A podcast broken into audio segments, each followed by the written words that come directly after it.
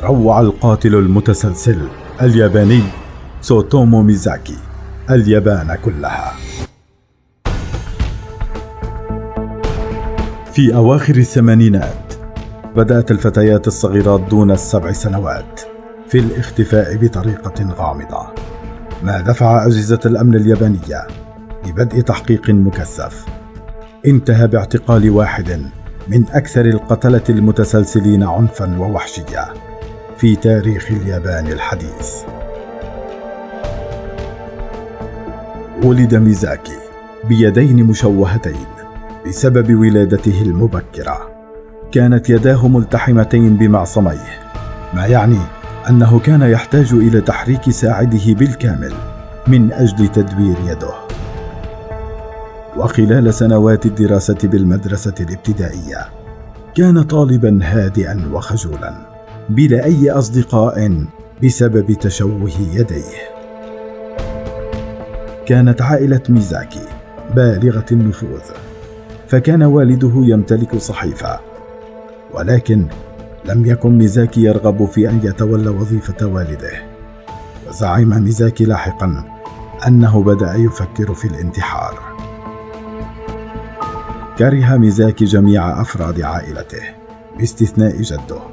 الذي توفي في مايو عام 1988 وتسببت وفاة الجد في تفاقم شعور ميزاكي بالاكتئاب ومن أجل أن يحتفظ بشيء من أثره أكل ميزاكي بعضا من رماد جده. وبعد أسابيع اكتشفت شقيقة ميزاكي أنه يتلصص عليها أثناء استحمامها.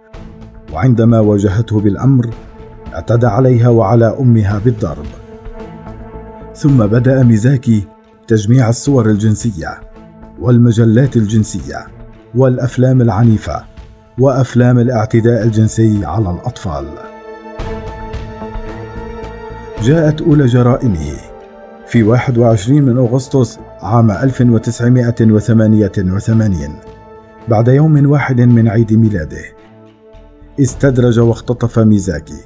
ماري كونو أثناء لعبها في منزل صديقتها وأخذها إلى منطقة غابات قبل أن يخنقها حتى الموت ويغتصب جثتها ثم ترك الجثة في التلال القريبة.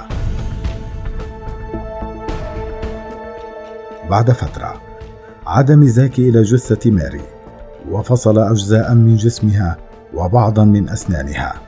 حول ميزاكي عظامها إلى مسحوق ووضعه في صندوق إلى جانب أسنانها وأرسلهم إلى عائلة ماري التي كانت قلقة بسبب غيابها وأرفق معها بطاقة كتب عليها.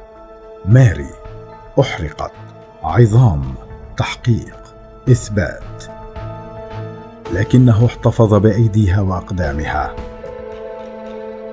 في الثالث من أكتوبر استهدف ميزاكي الطفلة ماسامي التي كانت تسير على أحد الطرق الريفية واقتادها إلى نفس المكان الذي قتل فيه ماري كونو.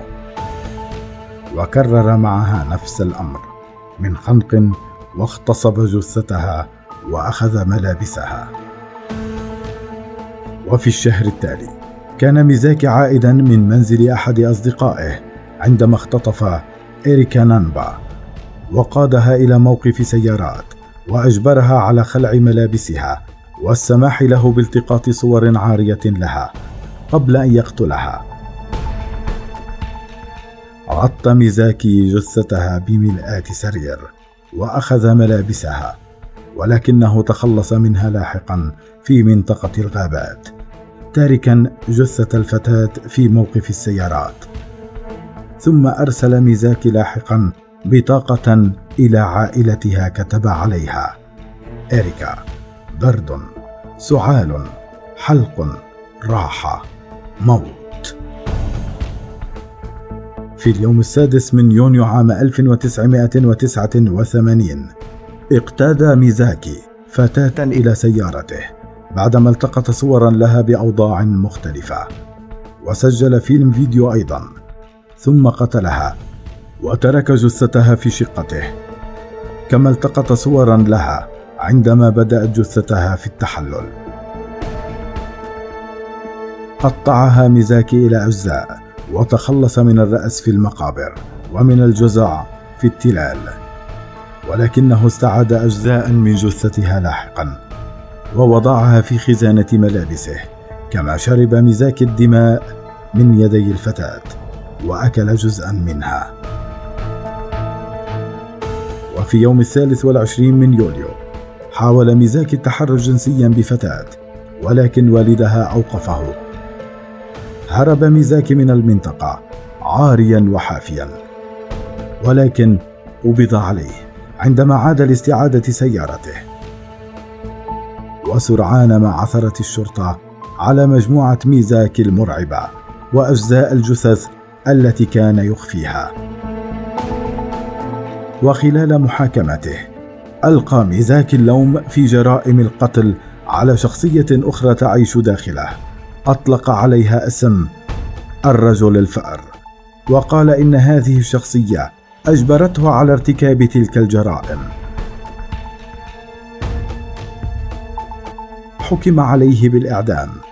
رفض والد ميزاكي أن يدفع رسوم الدفاع القانوني عن ابنه. وانتحر عام 1994 شنقت سوتومو ميزاكي القاتل المتسلسل في السابع عشر من حزيران عام 2008 بعمر الخامسة والأربعين سنة.